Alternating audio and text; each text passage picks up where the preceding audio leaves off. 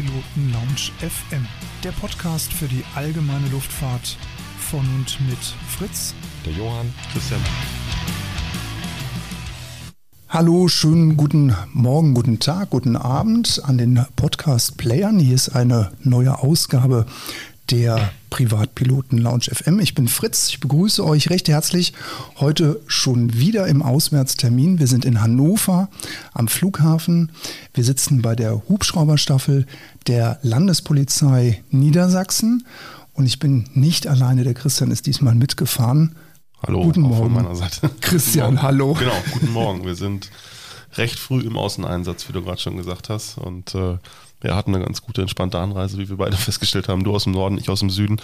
Ja. Und ähm, ja, genau, wir sind heute am Flughafen Hannover bei der Polizei, bei der fliegenden Polizei, bei der Hubschrauberfliegenden Polizei. Und ähm, jetzt fragt sich der eine oder andere vielleicht von euch, hm, Privatpiloten-Lounge, Polizei, wie geht das zusammen? Und äh, das ist eigentlich relativ einfach. Wir haben uns einfach mal gedacht, wir spannen den Bogen mal ein bisschen weiter und ähm, sprechen einfach auch mal mit den Kollegen von uns, die uns sicherlich auch immer öfter mal ähm, irgendwo in der Luft begegnen ähm, und lassen euch auch mal ein bisschen teilhaben an den Blick dahinter, sage ich einfach mal.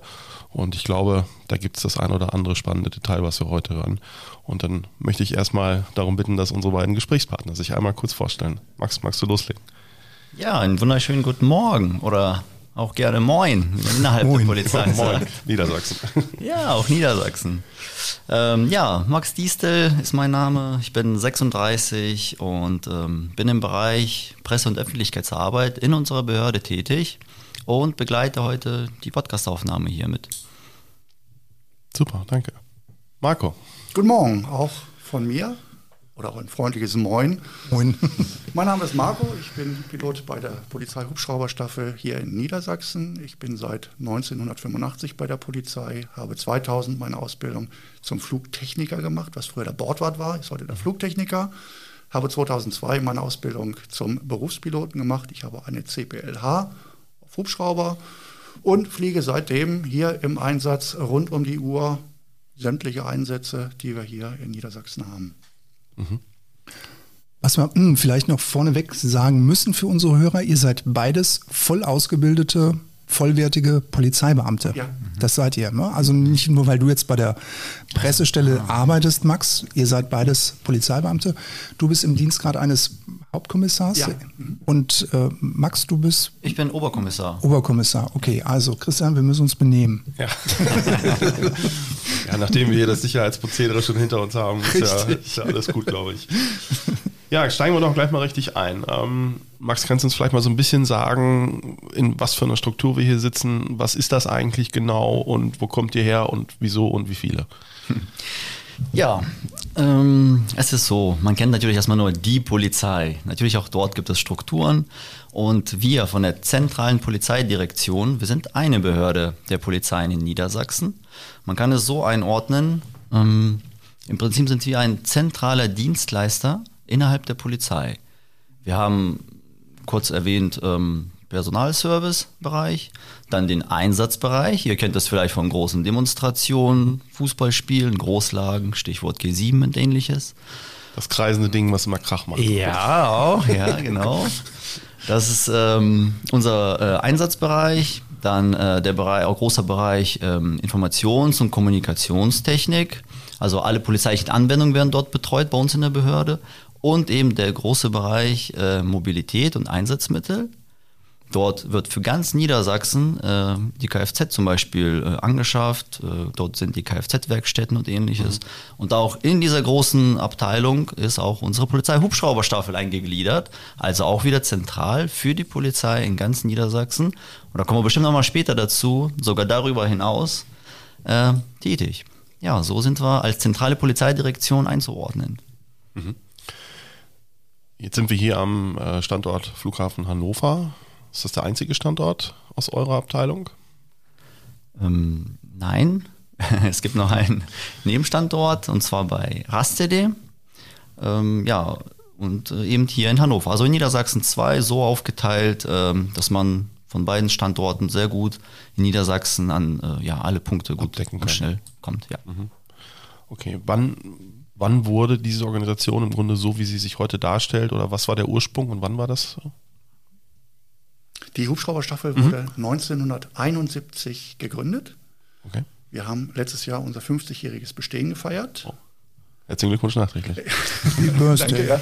ja. 50 Jahre Polizeifliegerei, 1971 gegründet hier am Standort. 1976 ist der zweite Standort in Rastede mit dazugekommen. Somit haben wir zwei Standorte hier in Niedersachsen und wir haben eine Anflugzeit aktuell von 30 Minuten, wo wir jeden Punkt in Niedersachsen erreichen können. Okay. Wow. Als ihr damals angefangen seid, mit was seid ihr da geflogen? Die Ursprünge, und das war noch vor meiner Zeit, sind tatsächlich mit einer Alouette gewesen, Alouette 2. Okay. Das waren die ersten Maschinen, die gekauft wurden. Dann kam eine Alouette 3 dazu. Dann wurde auf Gazelle die ähm, SA 342 Gazelle umgestiegen, Aerospatial. Dann gab es zwei SA 365 ähm, Dauphin, die wurden beschafft. Dann ist man kurzfristig tatsächlich in die Rettungsfliegerei mit eingestiegen. Es mhm wurde der Standort in Uelzen besetzt, daher auch die äh, 365 ähm, Dauphin, die da geflogen ist. Die wurden mittlerweile ausgesondert und wir haben jetzt zwei oder vier, zwei verschiedene Hubschraubermuster auf vier ähm, Hubschrauber verteilt. Wir haben jetzt zweimal die EC 135 P2 Plus und zwei MD 902 Explorer. Mhm. Eine Bo 105 gab es hier nie? Nein, in Niedersachsen gab es nie eine Bo 105. Also okay. Niedersachsen war eigentlich immer so, ja, der Exot. Ähm, das merkt man auch an der MD 902, wo wir äh, das einzige Bundesland waren mit äh, Baden-Württemberg zusammen, die diesen Exoten geflogen sind, ja. Mhm. Also da höre ich jetzt raus, also auch da ist dann wirklich jedes Bundesland mehr oder weniger autark für sich aufgestellt und macht da so sein Ding oder wie äh, muss ich mir das vorstellen? Es ist tatsächlich so, dass, dass jedes Bundesland ähm, für sich selbst beschafft und auch äh, wir sind an, an, Ausschreibungen gebunden. Wir haben aktuell eine Ausschreibung für ein größeres Hubschraubermuster. Wir wollen in die Vier-Tonnen-Klasse einsteigen. Auch da darf man sich vorher nicht auf ein Hubschraubermuster festlegen. Das äh, würde jeg jegliche Ausschreibung natürlich ähm, torpedieren. Ähm, man hat ein Hubschraubermuster im Auge, was ich hätte fast gesagt, die eierlegende Wollmilchsau für uns ist. Äh, mhm. Vier Tonnen, wir haben Leistung, wir haben Flugzeit, wir haben viel Equipment und dieses Hubschraubermuster ist polizeilich erflogen. Es ist schon im Einsatz. Und jedes Land entwirft jetzt äh, seine neue, seine, seine, eigene Matrix und ähm, schreibt selbst aus, in der Hoffnung, man kriegt dieses Hubschraubermuster. In der Vier-Tonnen-Klasse sind aktuell drei Anbieter ähm, mit im Boot, die sich alle natürlich darauf bewerben wollen und die uns natürlich den, den Hubschrauber verkaufen wollen. Und ich bin sehr gespannt, was die Ausschreibung ergeben wird, welches Hubschraubermuster dann 2023, 2024 auf dem Hof stehen wird. Mhm. Das finde ich interessant, weil ähm, wenn man jetzt so denkt, klar, äh, Polizei auf äh, Polizeiarbeit ist Landessache. Ähm, dennoch hätte ich jetzt vielleicht so als sich da nicht äh, versierter äh, Mensch gedacht, so Mensch, äh, man hat gewisse Synergieeffekte, wenn die Länder sich da auch unter anderem beim Muster entsprechend abstimmen, aber das ist dann wohl nicht unbedingt so. Leider, ich sage ja. wirklich leider, ist es nicht so, dass jedes Land sein eigenes Süppchen kocht. Wir haben jetzt noch den, ich sage mal, den kleinen Synergieeffekt, dass sich Sachsen-Anhalt ähm, mit unserer Ausschreibung angeschlossen hat. Und so kann man sagen, wir brauchen vier Hubschrauber mhm. anstatt nur zwei Hubschrauber. Ähm, man muss sich jetzt natürlich einigen, welches Land hat welche Ansprüche. Einfaches Beispiel, brauche ich eine Winde? Brauche ich in Niedersachsen eine Winde? Das andere Land Sachsen-Anhalt brauchen wir eine Winde. Die Ansprüche sind unterschiedlich, man muss sich halt einigen. Aber ich denke mal, wenn man eine, ähm, eine Plattform kauft in, auf der 4-Tonnen-Klasse, da kann ich alles mit anbauen, alles mit reinbauen, was die polizeilichen Belange betrifft. Noch schöner wäre es natürlich, ähm, wenn sich eine Abteilung, ich denke an die Bundespolizei, wenn die sich auftun würde und wir gehen alle unter diesen Schirm, gerade in, in, in Sachen Ersatzteilbeschaffung, Lagerhaltung, ähm, sich untereinander aushelfen mit Ersatzteilen. Wenn mal ein Defekt ist, habe ich eine viel größere Macht, böses Wort, aber eine viel größere Macht dem Hersteller gegenüber zu sagen, bei uns steht hier ein Hubschrauber, wir brauchen jetzt. Und wenn ich einen, einen, einen größeren Pool beschaffe, kann ich die Preise auch ganz anders ähm, nicht drücken, aber ich kriege ganz andere Preise, denke ich ja. mal. Ja, und auch Pilotenflexibilität vielleicht. Ne? Ja, auch mit der Schulung. Wir ja. bilden ja aus bei der Luftfahrerschule in Bonn-Hangela. Und man will am Ende ein Hubschraubermuster bekommen. Als Beispiel bei mir einfach nur kann ich nennen, ich habe meine Ausbildung gemacht. Äh, ich habe tatsächlich mal eine Privatpilotenlizenz gemacht im Rahmen der Flugtechnikerausbildung. Die habe ich gemacht auf einer Use 300. Mhm. Ähm, toller Hubschrauber, hat einen riesen Spaß gemacht, ist vielleicht nicht der schönste Hubschrauber, aber ein toller Hu äh, Schulungshubschrauber. Ähm, Dreiblattrotor, man kann damit wirklich sehr viel machen und halt vom, vom Preis her sehr günstig, Kolbentriebwerk. Die ähm, CPL oder CHPL habe ich gemacht, dann zunächst äh, 60 Stunden auf einer R44, Robinson Hydraulik. Toller Hubschrauber, Zweiblattrotor, muss man schon wieder, wieder ein bisschen vorsichtig sein. Mastbumping, äh, das ist das Thema. Ähm, macht einen riesen Spaß, dieser Hubschrauber kann ich hier aber noch nicht gebrauchen. Jeder Flieger weiß, ähm, mit einer R44 kann ich bei keiner Länderpolizei anfangen. Und mittlerweile wird es immer komplizierter, weil ich muss jetzt auch mein 200-Rating machen. Ich muss auf Turbine schulen. Das wird, äh, wird halt immer schwieriger. Ähm, die letzten 100 Stunden habe ich dann gemacht auf einer Use 500 ähm, das war noch die, die 500E mit, mit, mit dieser runden Nase. Jeder denkt dann noch an, an, an Magnum, der Kumpel von ja, Magnum. Ja, ja. TC, der hat diesen Hubschrauber. Ja, richtig, Und wenn man so die, die, jüngere Generation sieht, Black Hawk Down, das war auch so einer dieser, dieser äh, Begleithubschrauber, wo die Soldaten, äh, die rechts, die Marines saßen rechts und dann an den offenen Türen rechts und links. Toller Hubschrauber, ein Triebwerk, eine Turbine, ähm, kann ich heute aber auch nicht mehr, weil die Forderungen sind heute zwei Turbinen. Mhm, okay. Ja, Multi-Engine und von daher musste ich dann halt ähm, hier meine Musterberechtigung für die entsprechenden Hubschrauber machen. Schöner ist es natürlich, wenn der Flugschüler geratet auf die E235, auf die Muster hierher zur Staffel zurückkommt, die wir haben. Und dafür brauchen wir halt bundesweit ein einheitliches Muster. Mhm. Haben wir leider nicht. Das heißt, wie viele Type-Ratings hast du jetzt aktuell gerade im, im Flugbuch drinstehen? Ich hatte bis vor kurzem drei, aber die SR 365, die Dauphin, ist leider ausgelaufen. Und ich habe jetzt die E235 oder die H135 und die MD 90, äh, 900 902 Explorer. Okay. Ähm, jetzt mal so eine ganz dumme Zwischenfrage. Wenn es jetzt bimmelt und du müsstest jetzt in den Einsatz, ähm, ist das dann so ene mene Miste, welchen nehme ich oder Nein, hast du einen zugewiesenen Hubschrauber für es den wird Tag? Morgens, zu Schichtbeginn wird schon festgelegt, welches ist unser primärer Einsatzhubschrauber. Okay. Der wird auch jeden Tag kontrolliert, die Tageskontrolle, wie es jeder Flieger macht und vor Schichtbeginn, wir sind in einem Früh-, Spät- und Nachtdienst, guckt jeder Pilot und jeder Flugtechniker, die Besatzung guckt über die Maschine rüber, sind die Papiere in Ordnung, ist die Tageskontrolle abgezeichnet, sind alle Klappen zu. So, man, man sagt das einem, hier sind wir unter Fliegern, aber man sagt das, wenn, wenn die Kollegen da sind, immer ein schlichtes Wolke. Man guckt einmal drum rum, man tritt mal gegen die Kufe, gegen Ölstände und so weiter, passt alles. Betankung hat mein, äh, mein Vorgänger hatte die Maschine entsprechend betankt. Das wird dann immer gemacht.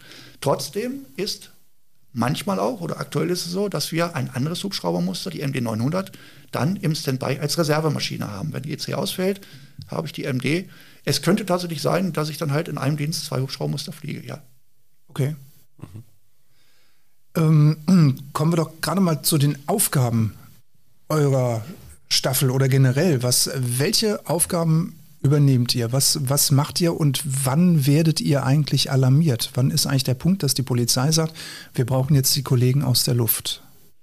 Die Hauptaufgaben der Staffel sind ähm, Suche von Personen, vermisste Personen, aber auch die Verfolgung von Straftätern. Das ist unser Hauptaugenmerk, unser Hauptaufgabenspektrum, was wir haben. Dazu kommt, wenn es mal nötig ist, Transport von Sachen. Sache, wird jetzt jeder böse gucken oder ähm, wird jeder böse auf mich sein? Hunde sind tatsächlich nur Sachen und ähm, der Transport von Hunden so. ist nur ein Transport von Sachen. Wir haben auch Polizeihunde und wenn die schnell mal an einen Einsatzort gebracht werden müssen, auch die könnten wir transportieren. Ansonsten der Transport, auch der Einsatz von Spezialkräften, das Sondereinsatzkommando fliegt bei uns mit. Und wenn es dann mal, was aber sehr, sehr selten vorkommt, mal nötig ist, dass unser Innenminister irgendwo hingeflogen werden muss, weil ähm, Dienstgeschäfte sich überschneiden und er auf anderem Wege nicht hinkommt, wird auch mal zu einem Termin geflogen. Okay, das ist dann tatsächlich dann Aufgabe der Landespolizei und nicht der Bundespolizei? Also wenn, wenn der Innenminister jetzt geflogen werden der muss? Innenminister oder? von Niedersachsen. Niedersachsen. Ah, okay, alles klar. Das ist dann der, der Bundesinnenminister wird okay. natürlich mit der Bundespolizei. Okay, alles klar. Okay, also da ja. müssen wir dann genau unterscheiden. Ja. Also Innenminister Niedersachsen fliegt mit euch, genau. fliegt mit der Landespolizei und der Bundesminister äh, der Bundesrepublik, der fliegt dann mit der Bundespolizei. Genau. Okay. Kann es auch schon mal vorkommen, dass die Kollegen aus Hamburg anrufen und sagen, wir brauchen eure Hilfe. Unsere Hubschrauber sind äh, defekt oder sind anderweitig gebunden im Einsatz, dass ihr dann an die Küste zum Beispiel rauffliegt? Die Küste ist im Grunde noch Niedersachsen, ist noch unser. Auch die, okay. die ostfriesischen ja. Inseln sind noch Niedersachsen. Genau. Ja. Man muss doch tatsächlich Neuwerk nennen. Neuwerk ähm, wird oft äh, Niedersachsen noch zu. Äh, ist Hamburg. Ist Hamburg, genau. Ja, ja. Neuwerk ist ja, Hamburg. Ist Hamburg. Hamburg. Ja, aber die ostfriesischen Inseln sind unsere. Die, die, ja. die, die, befliegen wir mit. Okay. Wir haben aber auf die Frage zurück, wir haben Kooperationen A mit dem Land hm. Hamburg und wir haben Kooperationen auch mit der Bundespolizei. In Gifhorn steht der Pirol 640. Auch mit dem haben wir Kooperationen, sodass man für einen polizeilichen Einsatz, sei es eine vermisste Person, auch einen flüchtigen Straftäter, dann natürlich guckt, welches Einsatzmittel steht jetzt am günstigsten. Es muss taktisch sinnvoll sein. Und wenn der Hubschrauber aus Niedersachsen gebunden ist, dann kann es sein, dass der Hubschrauber aus Hamburg angefordert wird oder auch der Hubschrauber der Bundespolizei.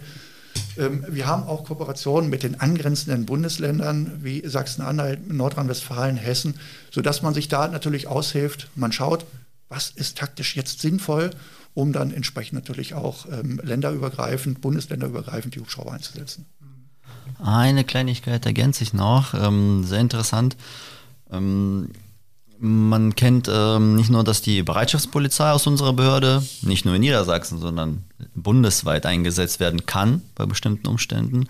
So ist es eben auch mit einem Hubschrauber. Ähm, so ist man dann plötzlich, ähm, ja, damals Castor-Transporte zum Beispiel. Mhm heutzutage, man spricht von weiß nicht, G20, auch G7. Demonstrationen. ja, wenn man dort im Einsatz ist, in einem anderen, irgendwo in einem anderen Bundesland, da sieht man plötzlich doch auch niedersächsische Hubschrauber unterwegs. Also ist man auch bei Großlagen eben dementsprechend angefordert und auch dort unterwegs. Hm. Wie werde ich überhaupt Pilot bei der Polizei? Wichtig ist, dass ich meine Polizeiausbildung mache. Also das ist wirklich, wir haben eben ganz kurz ja schon darüber gesprochen, dass ja. ihr selbst auch beide äh, ja. Polizisten seid im klassischen Sinn, sag ich mal.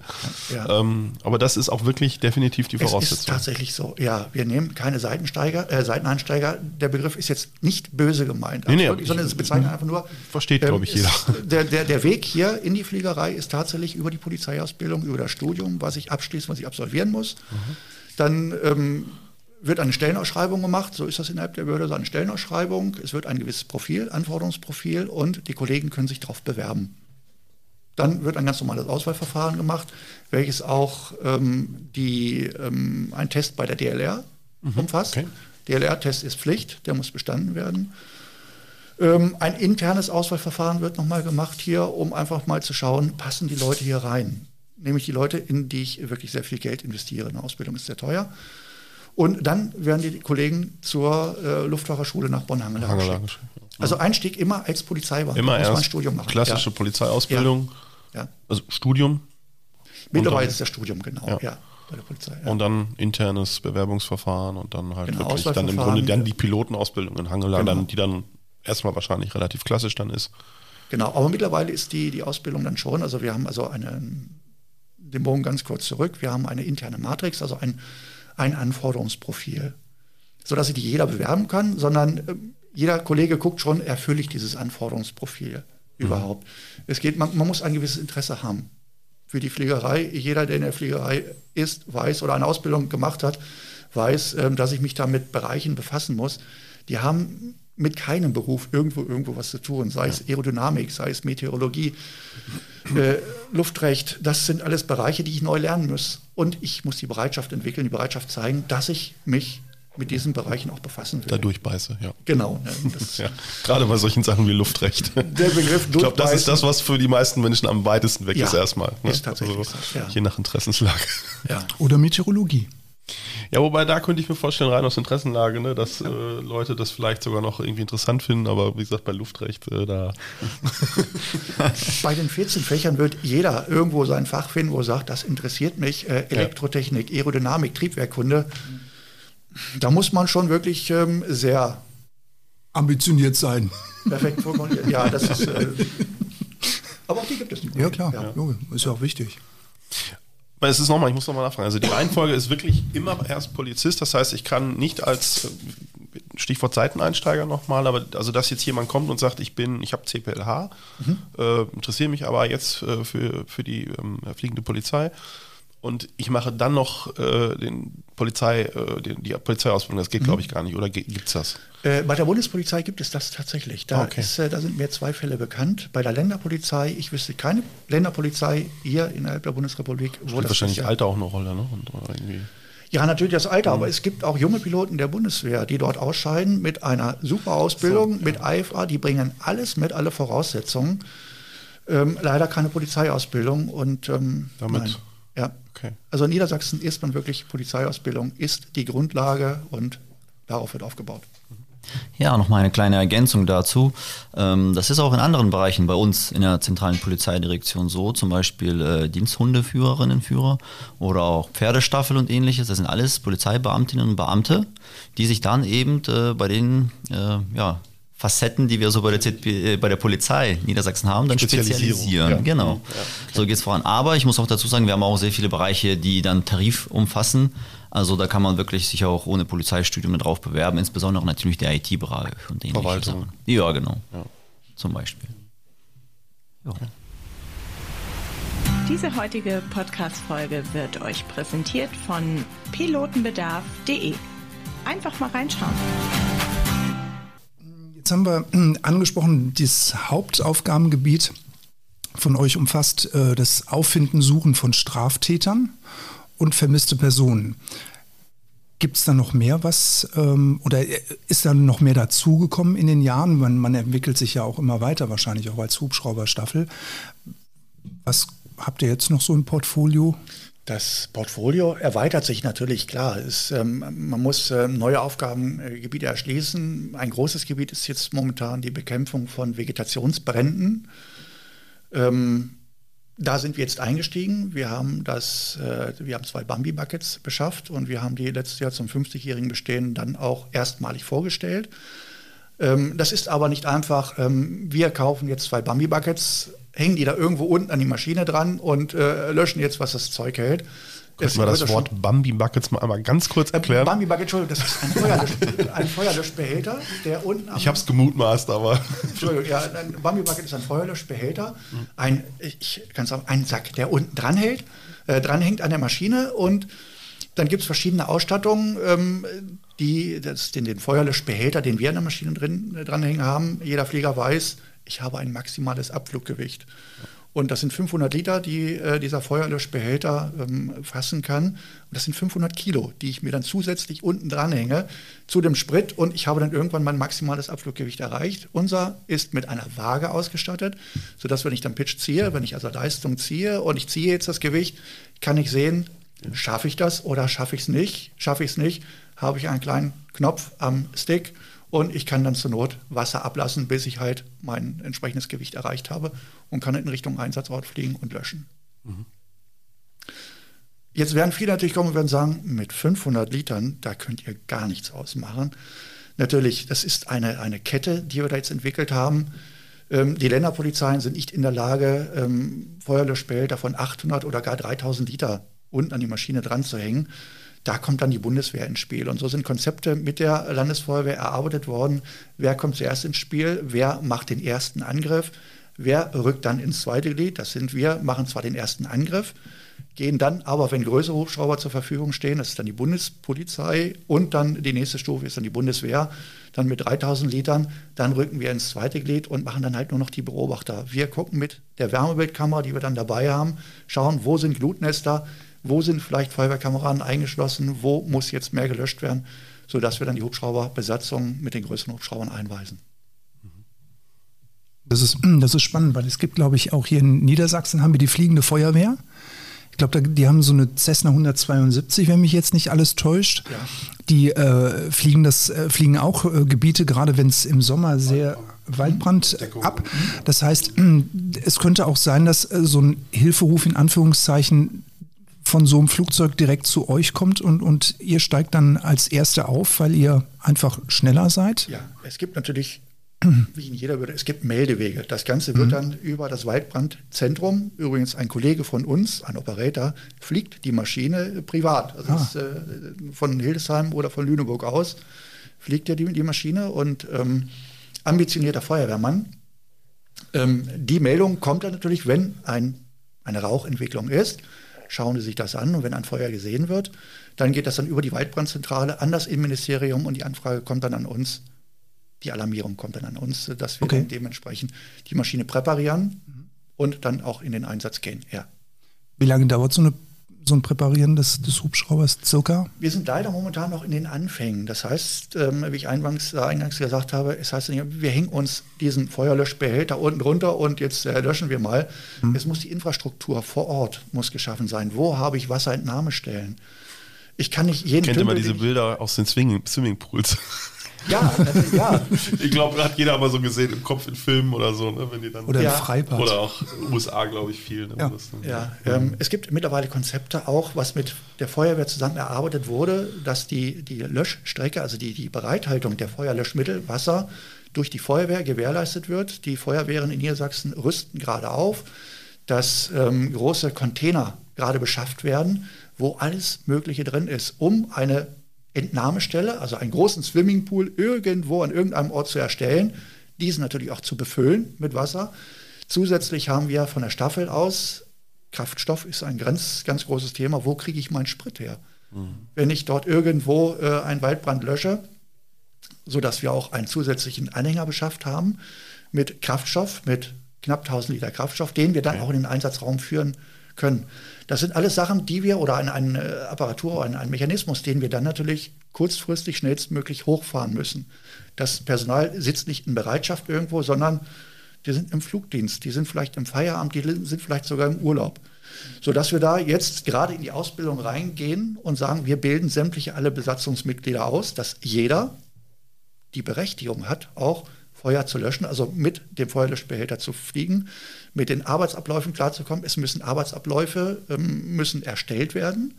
Wir haben Typewriting Instructor, die extra ähm, ein, eine Verfahrensanweisung dafür erstellen, wie fliege ich an und ähm, wer darf es unterbauen, wer darf es abnehmen. Ähm, wer muss im Flightlog abzeichnen, dass das alles richtig äh, angebaut ist? Ein Riesenapparat. Und da sind wir gerade dabei, das aufzubauen. Wir versuchen, wenn die Meldung einkommt, innerhalb einer Stunde dann auch ready zu sein, dass wir dann tatsächlich in den Einsatzraum fliegen können. Ist sehr sportlich, sehr ambitioniert, aber wir brauchen ein Ziel. Was letztendlich bei rumkommt, ich weiß es nicht. Mhm. Spannend. Jetzt sind wir ja schon gerade mitten im Thema Einsatz drin. Wie wird denn eigentlich so ein Einsatz zwischen den Bodenkollegen und euch koordiniert? Habt ihr da jemanden, der mit dem stumpf gesagt mit dem Funkgerät jetzt am Boden steht und sagt, da ist jetzt Straftäter XY, der ist da und da hingerannt, müsst ihr jetzt mal da suchen. Wie, wie koordiniert ihr so, ein, so einen Einsatz? Wie, wie läuft das ab? Ich denke mal, wie die Waffe zu einem Polizeibeamten dazugehört, gehört auch das Funkgerät zu einem Polizeibeamten. Ich glaube, mhm. man wird kaum einen Polizeibeamten sehen, der nicht beides bei sich hat. Und das ist, die, das, das ist unser Kommunikationsmittel. Ich darf ganz kurz anfangen, wie unser Einsatz beginnt. Äh, Kollege vor Ort sieht einen Straftäter weglaufen oder kriegt die Information, dort ist eine vermisste Person. Dann wird man das mal selbst suchen. Beim flüchtigen Straftäter muss man halt natürlich ein bisschen schneller sein. Über das entsprechende Lagezentrum werden wir informiert. Wir machen, wie das jeder gute Flieger macht, ein Wetterbriefing vorweg. Das gehört einfach dazu. Und dann starten wir raus. Wir wollen innerhalb von fünf bis zehn Minuten nach Einsatzannahme wollen wir in der Luft sein und wollen in Richtung Einsatzort fliegen.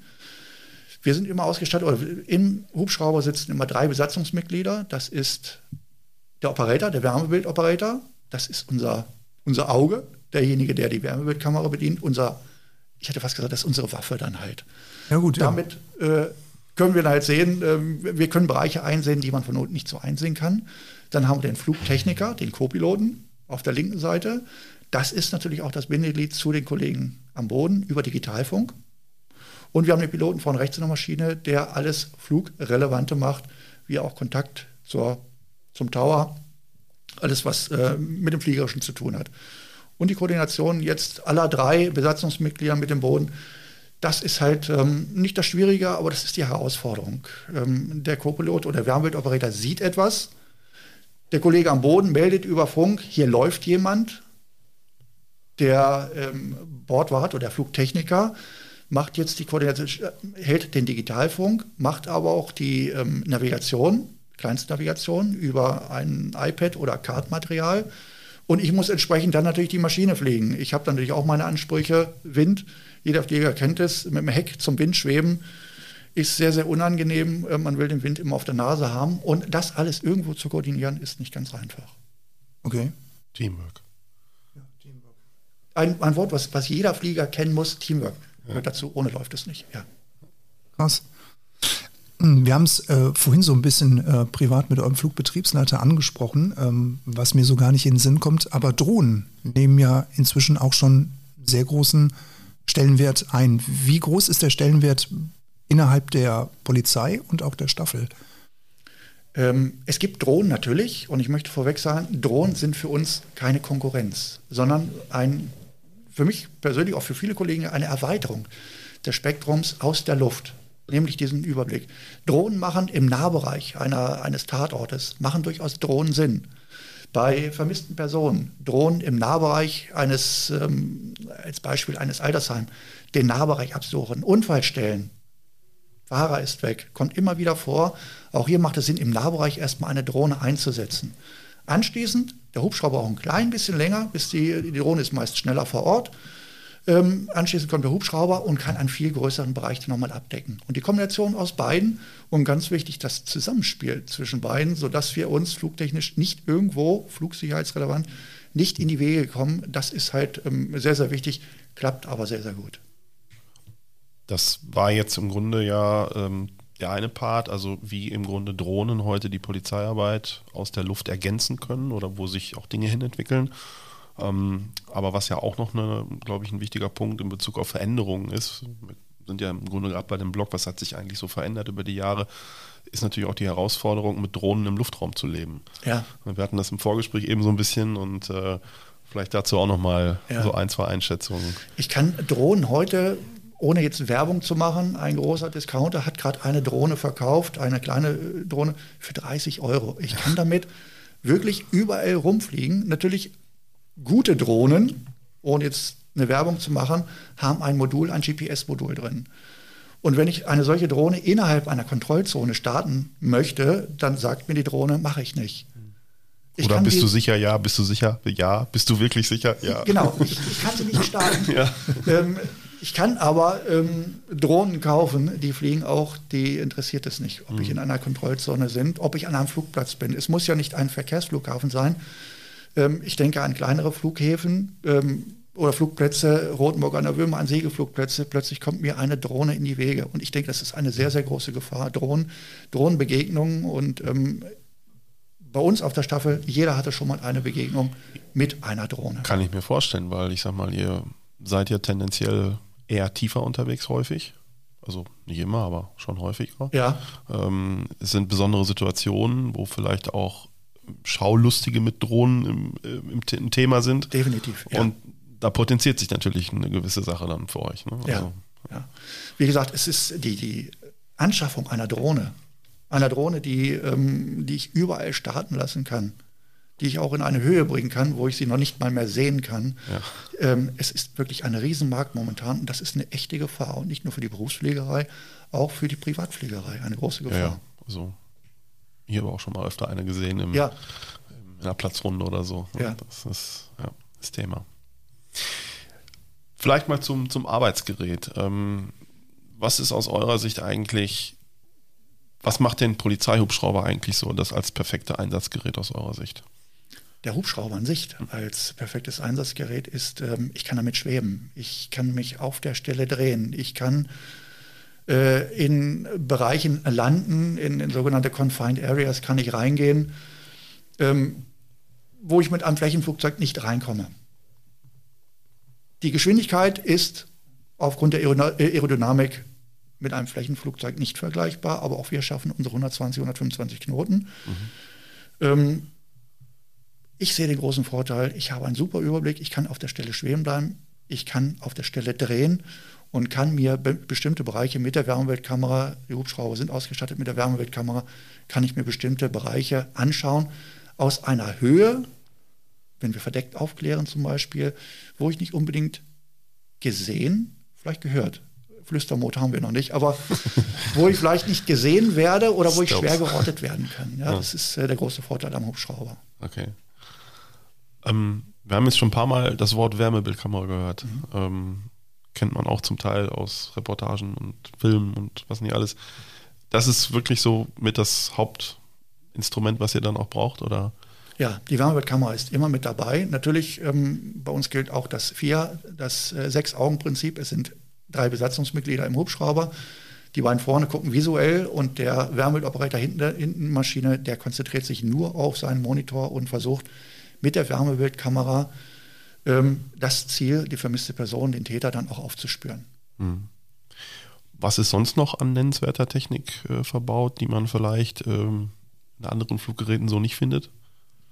Wir haben eine Digitalkamera, einen, einen Fotoapparat mit dabei, eine sehr gute Digitalkamera, wo wir natürlich dann auch Luftbilder machen können von Tatorten, von Umweltdelikten, von schweren Unfällen. Ähm, da können wir immer Bilder mitmachen, die wir dann, wir landen vor Ort und übergeben dann die SD-Karte an die Kollegen. Ja. Ansonsten unsere Waffe, unsere einzige Waffe ist tatsächlich dann halt die Wärmebildkamera. Mhm.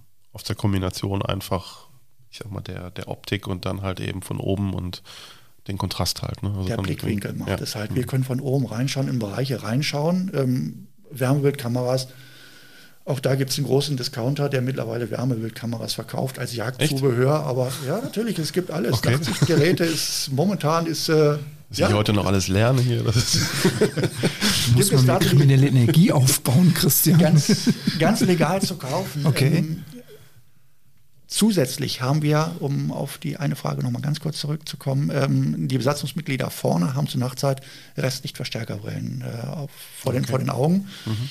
Wir fliegen ähm, zur Nachtzeit mit Restlichtverstärkerbrille. Warum machen wir das? Damit wir Hindernisse erkennen, damit wir im Fall eines Emergencies, also im Fall eines Notverfahrens, dann eine Landefläche finden, wo wir quasi ins Dunkle reinfallen können. Wir fallen nicht ins Dunkle, da wir mit den Restlichtverstärkerbrillen sehr gut erkennen können, wie ist der Untergrund beschaffen, habe ich Powerlines, habe ich also Hochspannungsleitungen, ja, ja, habe ich Windräder in der Nähe, Hindernisse und Großes ähm, Thema, ja. Das ist wirklich ein ganz, ganz großer Sicherheitsgewinn, den wir haben. Okay. Wir sind beim Thema Technik. Ähm, könnt ihr uns mal ein bisschen was erzählen, wie die Wartung der Maschinen aussieht? Macht ihr das selbst oder, oder wie ist das organisiert? Unsere Luftfahrzeuge unterliegen genauso der Wartung wie jedes Luft, andere Luftfahrzeug natürlich auch. Also gleichen Limits, gleiche Laufzeiten. Genau die gleichen Laufzeiten, genau die gleichen Wartungsintervalle. Wir haben einen eigenen Luftfahrttechnischen Betrieb hier am Standort Hannover, wo wir die Hubschrauber eigentlich komplett selbst warten. Ähm, wenn mal Personal fehlt oder wenn die Maschinen mal ähm, zeitgleich in eine Kontrolle gehen, dann müssen wir auf die Fremdwartung umsteigen. Und wir haben zwei oder drei Firmen, die auch die Fremdwartung, also auch die Als Partner dann. Genau, die die Wartung ja. dann äh, übernehmen. Diese Fremdfirmen werden dann natürlich auch vom Qualitätsmanagement entsprechend auditiert und die Kontrollen dann auch überwacht. Mhm. Okay. Ähm, wenn jetzt mal trotz Wartung und allem, was dazugehört, Teileverfügbarkeit, gerade kein, kein unwesentliches Thema, ich weiß nicht, wie das hier aussieht. Aber gestern noch mit äh, diversen Leuten aus der Fliegerei zusammengesessen, auch mit jemandem aus einer Werft und der sagte auch, also Teileverfügbarkeit ist ein Problem. Ja, äh, Avionik. Ne? Ja. Und äh, das ist dann teilweise schon auch wirklich, also ist halt wirklich ein Problem, dass halt dann äh, eine geplante Wartung viel, viel länger dauert oder man bestimmte Sachen gar nicht machen kann. Merkt es, ihr das hier auch schon? Oder? Wir haben das Problem, genau, das ist das große Problem, gerade bei unseren MD902 Explorern. Ähm, MD-Helikopters unterstützt dieses Hubschrauber nicht mehr, dieses Hubschraubermuster nicht okay. mehr. Und deshalb ist es sehr, sehr schwierig, Ersatzteile zu bekommen. Äh, man kann bei anderen Staffeln nachfragen, wer fliegt den Explorer hier europaweit noch, äh, wird in Belgien geflogen und ähm, LAR, die Luxemburg Air Rescue, mhm. die fliegen den auch noch, wo wir auch einen sehr guten Kontakt hat, um sich mal auszutauschen. Mhm. Bei der EC135 ist es schon anders, mehr Betreiber und man hat mehrere Möglichkeiten mal nachzufragen, könnt ihr uns aushelfen? Ja. Ähm, die Ersatzteilbeschaffung, ähm, gerade bei MD-Helikopters, aber auch bei EC, äh, bei Eurocopter in Donauwörth, ist etwas besser, ist aber auch nicht so toll, dass man sagt, uns ist jetzt ähm, einfaches Beispiel ein Rotorblatt kaputt gegangen, wir brauchen das jetzt schnell. Es gibt Verträge, die man mit den Firmen, mit den Herstellern natürlich abschließt, sodass man innerhalb kürzester Zeit bevorzugt beliefert ja. wird mit Teilen. Behörde. Ja. Diese Verträge kosten aber Geld. Und ja. Ähm, wir müssen da momentan aktuell kämpfen, einen solchen Vertrag tatsächlich mit Eurocopter zu kriegen. Ähm, bei der Beschaffung der neuen Maschine soll dieser Vertrag, ein sogenannter Vertrag Parts by the Hour, das heißt innerhalb von 24 Stunden muss das Ersatzteil hier sein. Ja, und ähm, das wollen wir für die neuen Hubschraubermuster dann natürlich gleich mit integrieren. Es ist immens wichtig. Ähm, wenn eine ganze Flotte steht, dann, ja, äh, was sollen wir machen? Nicht viel. Ist das große Problem. Ne? Und, äh, wenn das vorkommt, oder ist, ist das schon mal vorgekommen? Ja, oder? ja? ja ist was, was, was macht ihr dann? Kriegt ihr irgendwo, holt ihr dann aus anderen Ländern äh, Überkap also Überkapazitäten in Anführungsstrichen ab? Oder? Wir haben, ähm, wenn es um Überkapazitäten geht, wenn die ganze Flotte ausfallen sollte oder wenn der Einsatzhubschrauber ausfallen sollte, dann haben wir immer noch ähm, Kooperationen auch mit Hamburg oder auch mhm. die angrenzenden Bundesländer okay. oder die Bundespolizei. Wir helfen uns da gegenseitig aus, unterstützen uns auch gegenseitig. Wir haben auch schon in Hamburg unterstützt, weil dort ein Hubschrauber ausgefallen ist und die so schnell die Ersatzteile nicht ranbekommen. Da unterstützt man sich schon. Ansonsten versucht man wirklich ähm, ja, an den Hersteller zu gehen und zu sagen, bitte, bitte, wir brauchen jetzt schnell dieses Ersatzteil. Also auch bei euch wirklich, wie es im Moment fast überall ist. Ne? Ja, die gleichen Problematiken, ja. die gleichen täglich größer werdenden Herausforderungen. Ja, und ähm, man kann nicht äh, die Karte ziehen, hallo, wir sind Polizei, wir brauchen. Nein, wir sind alle Wenn nichts da ist, ist nichts da. Genau, wenn nichts da ist. Ja. Äh, ein ganz krasses Beispiel ähm, sind Teile von MD-Helikopters, die dann eine Lieferzeit von zwölf Monaten haben, ja. weil die müssen erst hergestellt werden. Die werden auf Anforderung erst hergestellt. Ja. Und das ist schon kurios. Das ist kurios, aber selbst, sage ich mal, bei relativ, ähm, ich sag mal, mehr oder weniger Standardkomponenten aus dem Garmin-Umfeld weiß ich zum Beispiel, sind wir auch teilweise bei sechs, sieben, acht Monaten. Ja. Also es ist schon ja. Wahnsinn. Kommen wir doch nochmal hier in den Bereich Einsatzbereitschaften zurück. Wie viele Piloten seid ihr hier in der, in der Staffel? Wir sind aktuell 14 Piloten hier in der Staffel auf beide Standorte, ähm, Hannover und Oldenburg, 14 mhm. Piloten. Und ich habe es mir nebenbei operiert, weil, weil die Zahl, ich hatte es nicht mehr ganz auf Tasche. Ähm, insgesamt 21 Besatzungsmitglieder, 14 Piloten. Das heißt, dann sind noch sieben Flugtechniker. Mhm. Zusätzlich haben wir sieben Wärmebildoperator, die hinten in der Maschine sitzen. Okay. Wir hatten es angesprochen, ihr dürft beide Muster fliegen. Ja. Ihr müsst sogar beide Muster, Muster fliegen können, wenn der eine am Boden steht, dass man mit dem anderen in die Luft geht. Wie sieht das eigentlich mit Trainingseinheiten aus? Ich hatte eben so, mit einem halben Ohr mitgehört, der Flugbetriebsleiter hatte gestern einen Checkflug abgenommen. Das heißt, äh, ihr werdet natürlich logischerweise auch regelmäßig äh, zu Trainings in Anführungszeichen verdonnert wahrscheinlich. Ähm, wie muss ich mir das jetzt aber auf einem Hubschrauber vorstellen? Also ich weiß es von meinem Arbeitgeber, da werden bestimmte Pattern geflogen und da gibt es dann ähm, Emergencies, die man abarbeiten muss. Wird das bei euch auch gemacht? Ja, natürlich, ja? klar. Wir sind okay. ganz normal. Ähm, ich muss einen Checkflug machen, jährlich, auf jedem Hubschraubermuster. Dieser umfasst ganz normal äh, die normalen Emergencies, die, die, die sogenannten Big Five, die man halt durchfliegen muss. Von Hydraulikausfall, die Fire Emergencies, die man durchfliegen muss. Triebwerkausfall, doppelten Triebwerkausfall. Ähm, beim Hubschrauber zusätzlich noch den Heckroterausfall. Auch das wird trainiert und wir fliegen dazu nach äh, Celle, Bückeburg, oder Wunsdorf, also ein Platz, wo wir auch ähm, eine Feuerwehr in der Nähe haben, falls doch mal etwas schief gehen sollte. Und wir trainieren diese oder die, diese ähm, Emergencies werden dann auch einmal geprüft. Mhm. Um sich für einen Checkflug vorzubereiten, machen wir sogenannte Standardisierungsflüge. Es ist vorgesehen, dass einmal im Jahr ein sogenannter Standardisierungsflug stattfindet, wo wir diese ganzen Emergencies einmal zu Trainingszwecken durchspielen können. Mhm. Wir haben die EC 135 und die EC 135, da ist der große Vorteil, es gibt einen Simulator. Der, gibt's sogar, der ist sogar in Niedersachsen, in Bökeburg bei der Bundeswehr. Dort kaufen wir Stunden ein und dort können wir einfach alles trainieren. Man kann auf einer Fregatte landen, man kann auf einem äh, Elevated Helipad, man kann mal auf dem Siloa Krankenhaus landen, also auf einem Dachlandeplatz. Mhm. Macht einen Riesenspaß, was ich in Wirklichkeit natürlich nicht machen würde. äh, macht einen Riesenspaß, ich kann es trainieren und äh, man kann mal Emergencies, also man kann mal Notverfahren einspielen, genauso auch das CVFR. Man kann mal in Wolken einfliegen und diese Verfahren immer wieder durchtrainieren. Wie komme ich heile jetzt aus dieser Wolke raus? Okay. Und das ist für uns ein, ein ganz großer Sicherheitsgewinn und da kann man wirklich alles trainieren. Ich gebe zu, es macht sogar Spaß. Ja, glaube ich. Also so, was du jetzt gerade erzählt hast, ich glaube, das macht sogar richtig Spaß, ne? Ja, weil, weil, man Sachen trainieren darf oder einfach nur mal ausprobieren darf, die ja eigentlich im, ich sag mal, im richtigen Leben nicht erlaubt genau wären. Ne? Ja. Klar. Und wenn man es gemacht hat, ähm, ist es äh, eine Bereicherung, glaube ich, auch. Ja. Ne? Marco, wie sieht denn so ein Dienstplan bei dir aus im Monat? Ähm, früh, spät, Nacht? Also wir wissen ja jetzt, ihr dürft auch nachts fliegen.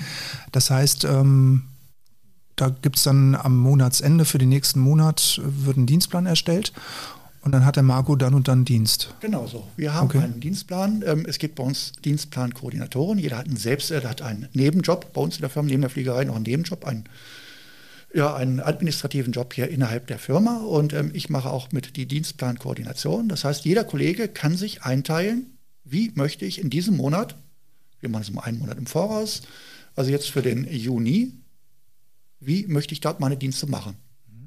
Und dann ist ein Kollege und ich, wir setzen uns hin und legen eine Schablone drauf und gucken, passt das jetzt von der Besatzungsstruktur. Das heißt, ich brauche im Früh, Spät, Nacht hier einen Pilot, einen Flugtechniker, einen Operator. Und das bei drei Schichten. Wir unterliegen der Luft-PSV, das heißt, ich kann nicht 24-Stunden-Dienste machen, sondern ich kann eine Maximalschicht von zwölf Stunden machen.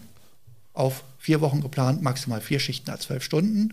Ich muss Ruhezeiten einhalten, das heißt zwischen den Schichten muss ich mindestens zehn Stunden Pause machen und ich muss meine sogenannten Blocktage einhalten.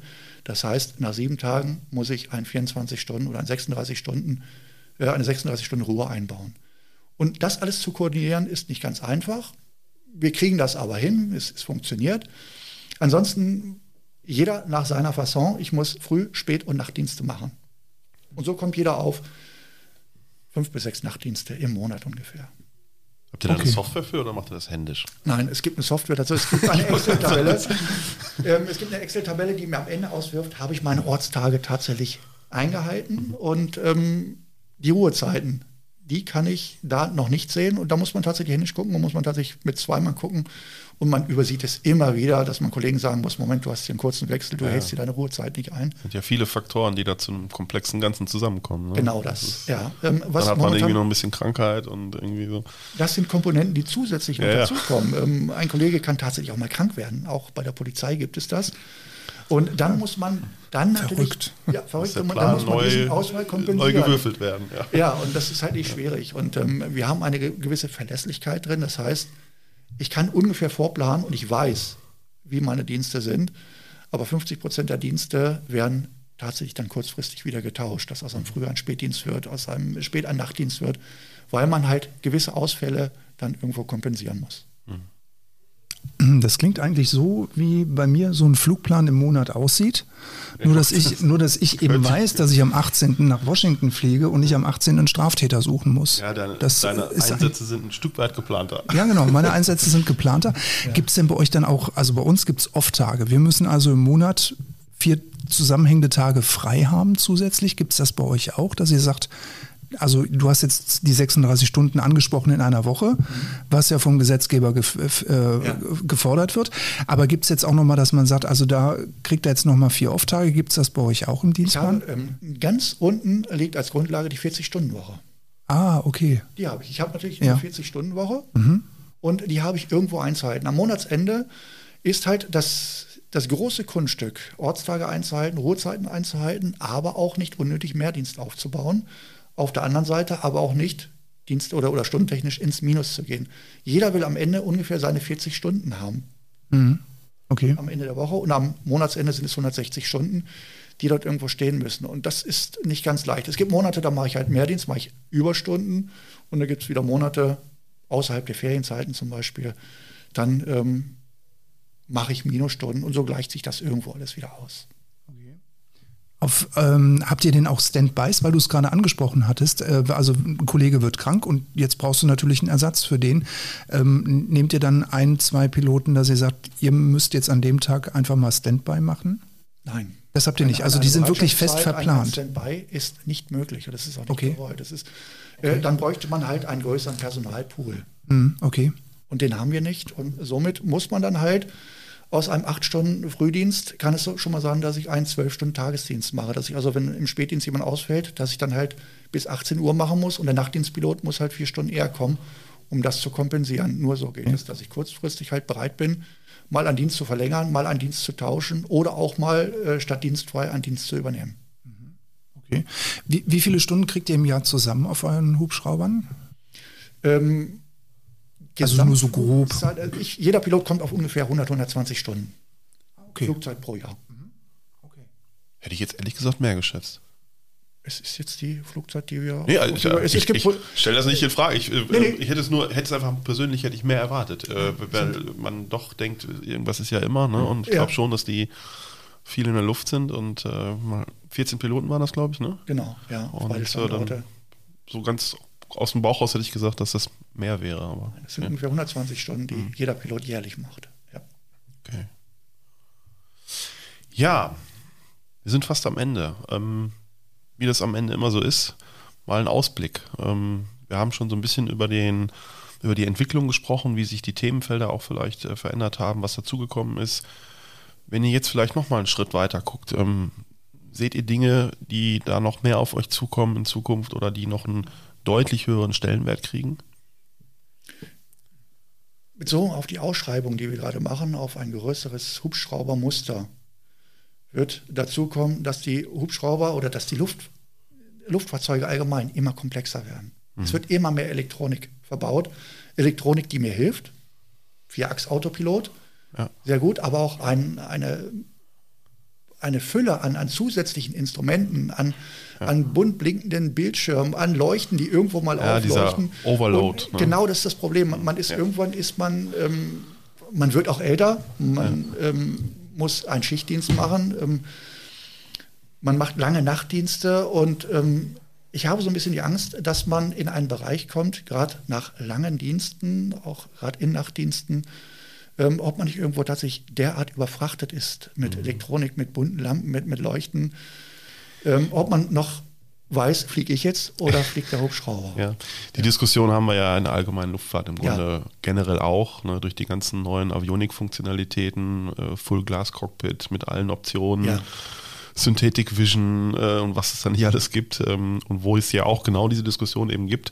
Ähm, wie viel braucht man eigentlich, um Ja. sicher zu fliegen und ab wann kippt das Ganze eigentlich? Genau, ja. Ja, Ja. Also ist im Grunde bei euch nicht anders dann. Ja, ne? Also das heißt, Geräte werden immer komplexer. Sie werden komplexer, Ja. aber irgendwann nimmt, ich sag mal, der Zuwachs an Mehrwert ab. Ne? Dass man, glaube ich zumindest, Ja. ne? dass man zwar viele Sachen theoretisch kann, aber was brauche ich in, in, ich sag mal, in neun von zehn Einsätzen eigentlich wirklich? Ne? Also, Äh, Das ist das Problem, natürlich, Ja. klar. Was brauche ich? Aber das Problem ist, wenn mir eine Warnleuchte aufleuchtet, muss ich ungefähr wissen, entweder wo es steht Ja. und was muss ich jetzt tun. Ne? Und Ja. ähm, da werde ich irgendwo, sage ich mal, ähm, wenn man sich ein Cockpit mal heutzutage anguckt mit den ganzen Warnleuchten, was da aufleuchten könnte, was beim, beim Check, wenn man einmal drückt, was da alles blinkt, es ist ja unglaublich, was da mittlerweile alles aufleuchtet. Und ähm, Mehrfach-Tastenbelegung. ja, und kann ich das dann tatsächlich im Notfall dann auch umsetzen? Und ich glaube mal, da, da kommen wir Piloten allgemein, ähm, egal wo wir fliegen, auch in der Privatfliegerei, kommen wir irgendwo an einen Bereich, wo wir sagen, ich wünsche mir jetzt mal ein einfaches Den Segelflugzeug. Uhrenladen. Ein schlichtes Segelflugzeug, wo drei Instrumente drin sind, mehr brauche ich nicht. Ja. ja. Okay. Also auch da wieder eine Parallele dann im Grunde zu, zur klassischen Fliegerei eigentlich. Also sprich die Herausforderung für die Zukunft da, ähm, up-to-date zu bleiben und im Grunde Genau, ja. ja auch, auch irgendwo sich auf das Wesentliche zu konzentrieren. Ne? Ja. Was ist jetzt in diesem Moment wirklich Auch wichtig? die Herausforderungen werden ja immer weiter. Wir gehen, wie vorhin gesagt, wir gehen jetzt in, die, äh, in das Löschen von Vegetationsbegre äh, Vegetationsbränden. Ein sehr, sehr umfassendes Thema, muss ich sagen. Auch ein sehr, sehr schwer zu fliegendes Thema. Es ist ähm, wirklich sehr, sehr, sehr komplex und wir sind jetzt gerade in den Anfängen und wir müssen da einfach halt mehr Erfahrung sammeln. Natürlich kommen komplexe, kommen ähm, moderne Hubschrauber, Luftgeräte, äh, Luftfahrtgeräte, die helfen uns dann natürlich. Klein Vierachs-Autopilot, der schwebt für mich, da muss ich gar nichts machen. Was ist aber, wenn er aussteigt? Was mache ich dann mit meinem Feuerlöschbehälter, der da unten dranhängt? Und ähm, wir kriegen immer mehr Aufgaben. Ähm, es gibt auch Aufgaben, die wir dazu kriegen, die ich jetzt leider noch nicht so, so öffentlich präsentieren darf, aber ähm, die Fliegerei wird allgemein immer komplexer und es gibt immer mehr Aufgaben, die man kriegt. Und man muss ja irgendwo auch immer wieder im Training bleiben. Luftraum wird voller. Zu Recht. Jeder hat das Recht zu fliegen. Es ist äh, das, das Schönste überhaupt, bei so einem Wetter ähm, über Land zu fliegen. Und äh, ich gönne es wirklich jedem Menschen. Ähm, wir kriegen aber auch immer komplexere Systeme in die Maschinen rein, sodass wir sehen, wer fliegt dort vor mir. Wen habe ich? Ähm, ich habe meinen mein AKAS habe ich mit drin, mein, meine Anti-Collision-Radar habe ich, mein Flam kann ich aktivieren, sodass ich auch Segelflieger sehe. Und wenn wir uns alle irgendwo an gewisse Regeln halten, dann ist der Luftraum für alle da. Ein Also auch nochmal ein guter Hinweis an die allgemeinen Luftfahrtpiloten, die uns jetzt gerade hören. Es ist eine Bitte, es ist einfach nur eine ja. Bitte. Äh, wir achten gegenseitig, es gibt dieses berühmte Wort Airmanship und ja. wenn jeder so ein bisschen auf sich achtet und nicht immer nur auf seinen Vorflug oder auf seinen Vorflug beharrt, ähm, ähm, dann haben wir. Ja, das ist halt live, ne? Das, das ist, live. Ja, genau, das, das, ist, ist alles gut. Das ist gut. Äh, ja, dann, wenn wir alle ein bisschen aufeinander aufpassen, dann haben wir viel Spaß. Ja. Ja, sehe ich ganz genauso und das haben wir auch in anderen Folgen schon öfters mal, auch mit anderen Gesprächspartnern genauso herausgestellt, dass das eigentlich ein ganz wichtiges Thema ist ne? und auch für euch dann. Du fliegst schon sehr lange. Was war dein schönstes, schrägstrich lustigstes Erlebnis, was du hattest? Äh, lustig fällt mir nur meine Ausbildung ein. Ähm, Fliegen in der Ausbildung mit einem ganz tollen Fluglehrer. Ähm, das macht halt Spaß, wenn, wenn er, ja. ähm, ich denke an die Robinson R44, wenn er zu mir sagt, so jetzt nimmst du mal die Füße aus den Pedalen und wir machen das alles nur mit dem Handgas, mit dem Drehgas. Ähm, wo er mir eine Fliegerei gezeigt hat, wo ich wirklich äh, stundenlang mit staunenden Augen da saß, mit offenem Mund. Ja. Ähm, die Ausbildung war einfach die, die, die schönste Zeit. Ähm, an, an Einsätzen, die schönsten Einsätze sind natürlich, wenn wir eine vermisste Person finden, wenn wir zur Außenlandung gehen, als Erste vor Ort sind und sogar noch Erste Hilfe leisten. Ähm, was selten vorkommt, was aber tatsächlich vorkommt, das sind so die schönsten Erlebnisse, wenn man dann tatsächlich jemandem geholfen hat. Ja.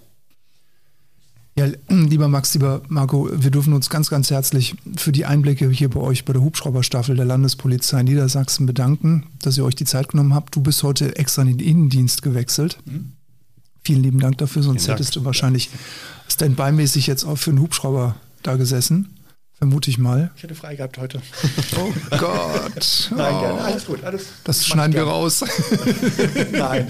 Vielen Dank. Okay. ja, das ist ganz lieb. Ja. Vielen herzlichen Dank dafür. Ähm, ja, wir wünschen, was, was, sagt man eigentlich bei der Polizei? Klar, Many Happy Landings, das auch. Einen ruhigen Dienst. Äh, Gibt es bei euch irgendwie so, so einen geflügelten Satz, den man sich wünscht unter Kollegen, Polizeikollegen? Gibt es das irgendwie? Ich kann ja in der Polizei allgemein, bei der Schicht ESD, also Streifendienst oder nicht, da sagt man wirklich, ruhigen Dienst. Bei der Fliegerei, da müsste ich ja Marco übergeben. Ja, wir sagen wie jeder Flieger natürlich many happy landings. Ich wünsche jedem Flieger ähm, heil wieder an den Boden zu kommen. Feinstes Flugwetter, wir hören immer ähm, Reinhard May über den Wolken, ist auch unter den Wolken ist die Freiheit. Da, das ist eines der schönsten Lied, äh, Lieder, was, denke ich mal, jeder Flieger hören sollte. Jedem Luftfahrzeugführer, jedem Besatzungsmitglied kommt heil zu Boden. Und wenn man äh, ein Polizeihubschrauber irgendwo an der Tankstelle steht, kommt einfach auf uns zu. Wir beißen dich und äh, wir reden gerne mit jedem Flieger. So wie heute mit uns. Gerne, natürlich. Ich freue mich wirklich. Danach kann nichts mehr kommen. Vielen lieben Dank. Gerne. Ganz herzlichen Dank. Ja, ich mache noch schnell den Ausblick auf äh, unsere Shownotes. Wir werden die Landespolizei Niedersachsen natürlich verlinken. Die Staffel, die äh, Pressedienststelle von äh, Max Diesel, die hauen wir auch mit rein. Denkt dran, wir haben eine Instagram-Seite, wir sind auch auf Facebook vertreten und ansonsten, ja, bleibt mir auch nur noch zu wünschen, many happy landings, passt gut auf euch auf. Bis zum nächsten Mal, der Fritz. Und der Christian. Danke. Tschüss.